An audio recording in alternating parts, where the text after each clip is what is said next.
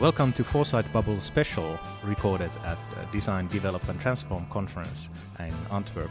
I'm here with Erica Bol, uh, and we're gonna talk about uh, Teach the Future. But first, could you introduce yourself to the audience, Erica? Yes, thanks. I call myself a conscious future designer. Um, I think uh, by thinking about the future, we can help create this. You held a workshop or session on Teach the Future. What is it about? Uh, yeah, so we we have a foundation which is called Teach the Future, but actually it's a network. So we think it's important to bring future thinking into the classroom, and uh, we think especially it's important to do this at young ages. So, because kids go to school to prepare for the future and they learn about the past and they learn about the now, but not really about the future. And it doesn't exist, so it's hard to teach the future. But when you start thinking also about changing educational systems, that it's not about telling this is right or this is wrong, but about opening the space, experimenting to be ready for the future. So, for them to learn to be the entrepreneur of their own future and that of the world around them that if you open up that thinking, so future thinking, then you uh, prepare kids that are ready for the future and that are excited to create this future. So, what we do is we try to bring future thinking into the classroom, and we don't do this alone. What we try to do is that we um, show good examples, that we help teachers to do this. So, we have courses, we have uh, people in different countries doing this, we have um, uh, different cultural perspectives on it. So, uh, what we do is we try to bring futures thinking into the classroom with everybody that's involved. And we like to connect and we like to bring it together and we like to inspire people to do the same, to join us. Could you give a, a, an example or elaborate on, on what is teaching the future at the at the I guess on, on primary and secondary uh, level? Uh, what does it actually actually mean, and what does it look like? Yeah, so since it doesn't exist, you can't go and say this is the future. So what we try to do in different ways is um, open up the minds and uh, give them different tools to go from change, from understanding that change is there, and uh, instead of being afraid, embracing it and knowing that they have influence.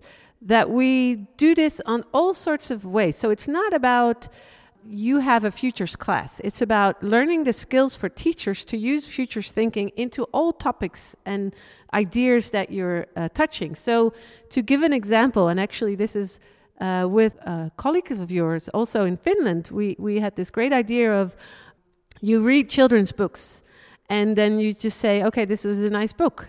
But what to do is when you read a book and you go into what does this author say and what does this mean for the future? And do you agree on what he's proposing in his children's book? Uh, in the fairy tales, there's a lot of future thinking. So instead of saying, okay, this was it, having the discussion on what just happened in that book and do we like this future or do we like this way of living or do we want to change this way of living? So connecting also the now with the future, discussing what is happening. If you like what is happening, or do you want to change this in the future? So basically, kind of deconstructing for kids. Exactly, exactly. do you? Uh, um, what kind of uh, uh, tools or methods do you use? Uh, is it a, a, more of a kind of a let's let's talk about the future, or or are there more creative elements uh, involved? Um. So what we we started a course that we help teachers to understand what futures thinking is so that they can explore and experiment with this in their classroom. And with that, we have, some, we have a library and we collect information from people all over the world that work with this to bring this to others. And so, what we discuss with these teachers and what we hope they will discuss with their students is uh, not about methods and tools of future thinking, but about creating awareness about this future. So, discussing, uh, uh, even discussing, so consciousness on this future. What, what is this future? And then explaining that there are different shapes. There's tomorrow, which is the future, but there's also 10 years, 100 years, uh, a thousand years is also the future. So, what are we dealing? How far do we go? And one nice anecdote is that when we, we also ask these questions to the students, and uh, one of the kids said, well, the future is when I'm dead. So she even thought it's not when I'm around, it's after me. So creating the awareness that we are part of this creation of the future and uh, discussing what is out there? What signals do you see? And do you like the way that it's going, or do you want to go into another direction? So, touching on what is happening right now, but having the discussion if you'd like to go there. And uh, also about creation and design. So, you are able to uh, create and design, helping them to make plans, roadmaps, uh, giving them direction, but also explaining that there are what ifs. What if something changes? your path will change as well. Are you flexible enough to deal with that? And then also some sort of future happiness that it's about also another mindset. Uh, knowing that you have influence and it empowers and it gives hope. So we we ex- try to explain the concept of what futures thinking does. Not about you need to do this in your business, but what is is the future of your life? How does how can you kind of like what is your purpose in life? That's the question that a lot of people are asking, and we try to help you answer that question in that sense. Are you are you looking at at uh, plural futures and and the idea that there are the, there are many futures, also many uh, there could be many kind of personal futures, or at least many worlds, possible worlds that that you might be a part of. Yeah, yeah, exactly. Yes, we do. So also when we discuss this with teachers, we explain that um, you have this narrow future that we usually think of, but that there are many more futures out there, and that it's to up to us to see which ones do we like, and that we we don't stay with the the view that we are thinking of because of culture or because of background of because of what we are taught, but to open up and to show that there are more futures out there, and also that depending how you look at it, and this is very interesting culture wise so that's why we also the network is international is that do you think you have influence on creating this future or is this future already there? And are you there to find your path in this future? And also opening up this discussion. So we don't have the answers but we're opening up these discussions. What kind of feedback have you gotten from uh, from the kids or, or then from teachers?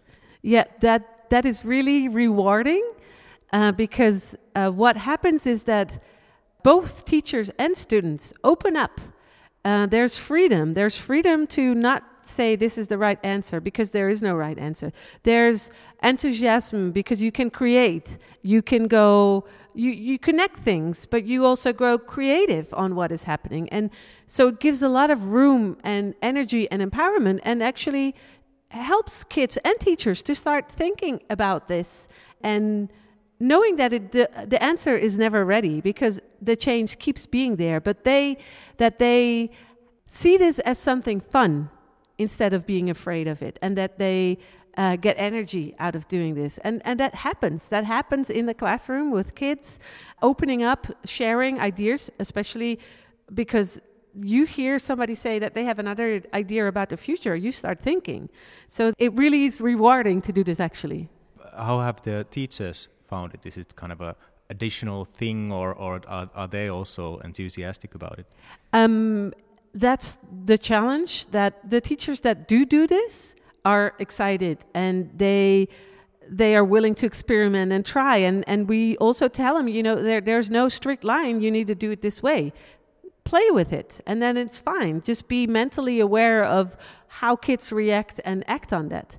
So being a coach and guiding them the problem is that there's uh, a, a, full packed system, school system. There's so many classes. There's, uh, you know, what, what to do. And the ones that are still in this what to do, it's difficult to, to get them involved. But when they hear about this and the freedom that they actually get doing this stimulates them to start doing this.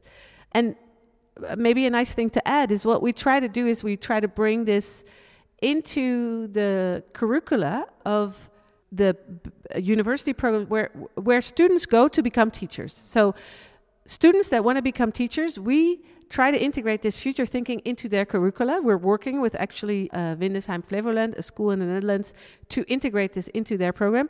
And what happens is two ways. One is that because they learn this, they will bring this to their children. The other thing is also they put this into their own life and realize that the educational system, how it is right now, is not the system they want to teach in. So they become empowered and get energy to also change the educational system in its whole. So I think that's a good, uh, an important step if you teach the students that become teachers that they have influence on changing the system and even bringing this to the kids for them also to realize their future. That's really, uh, I think, important for us as a goal to go there.